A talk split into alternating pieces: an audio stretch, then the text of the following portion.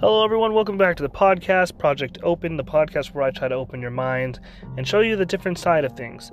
This one's a fucking doozy. I don't even know if you want to call it a conspiracy theory, but to me, it's really important as far as Donald Trump is concerned and the whole QAnon movement. I think this will shed some light onto everyone, uh, and maybe it'll get you a little, you know, put you on the right path again.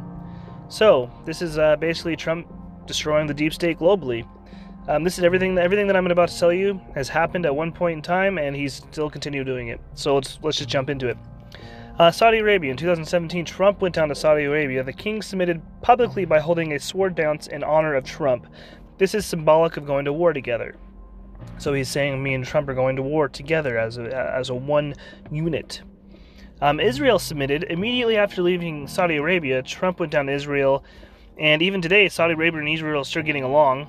Israel publicly submitted by allowing the U.S. to move our embassy to Jerusalem with our military protection. That's a big fucking deal.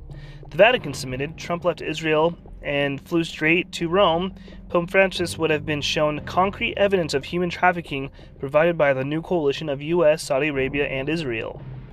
Um, lines were drawn in the sand, and you know they took a picture and I think right there, that's just, I think he's globally submitting to that. Um, Trump left Rome and flew to uh, Brussels. The, U- the EU and NATO now realized we had it all, and they were told to stand down on Brexit and pay more for NATO. With the Middle Eastern submission, Trump turns down to Asia in November 2000, November 2017. Japan submitted when they let Trump hand out the sumo championship trophy.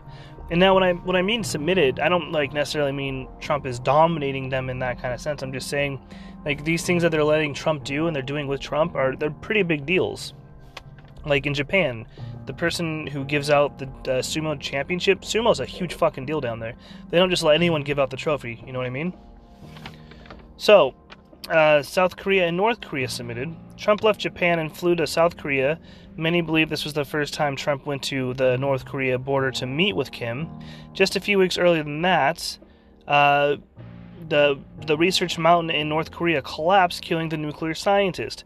He removed the nuke threat, and you know I I don't see anything other than the obvious there. Kim and Trump decided to get rid of the nuclear threat. I don't think they actually killed the dude because obviously you don't go around killing people just for this, but you know what I mean. Uh, after that, Trump heads down to Vietnam, gets placed in the honor position to the right of the Vietnam leader to show submission. They put Trump in the honor position when they took a picture. That's a huge fucking deal. So this is just telling me that China, Korea, Vietnam, they all want to get rid of the deep, deep state as well. No one wants the fucking deep state around, except for the deep state. Uh, Trump now heads down to India. Their leader Modi submits publicly with his hand or with hugs. You know, they took pictures of hugs, peace, and also showing his hands clasped together, basically meaning our hands are tied. Right? It's like we can't do anything here.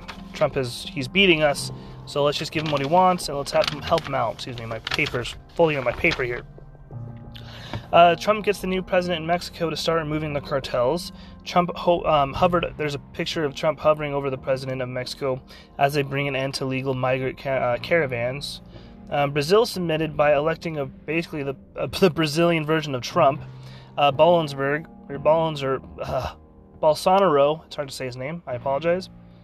He sub, um, submits with clasped hands once again, and then and, and then on the backside quickly arrest Oprah's best friend, uh, spiritual advisor, and accused trafficker. So just it's happening. You know what I mean?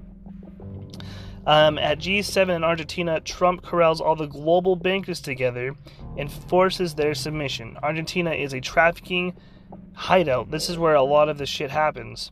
Same things that, you know, same thing in Canada with Trudeau. Clasped hands, taking pictures of Trudeau, you know, with his hands clasped, saying, our hands are tied here.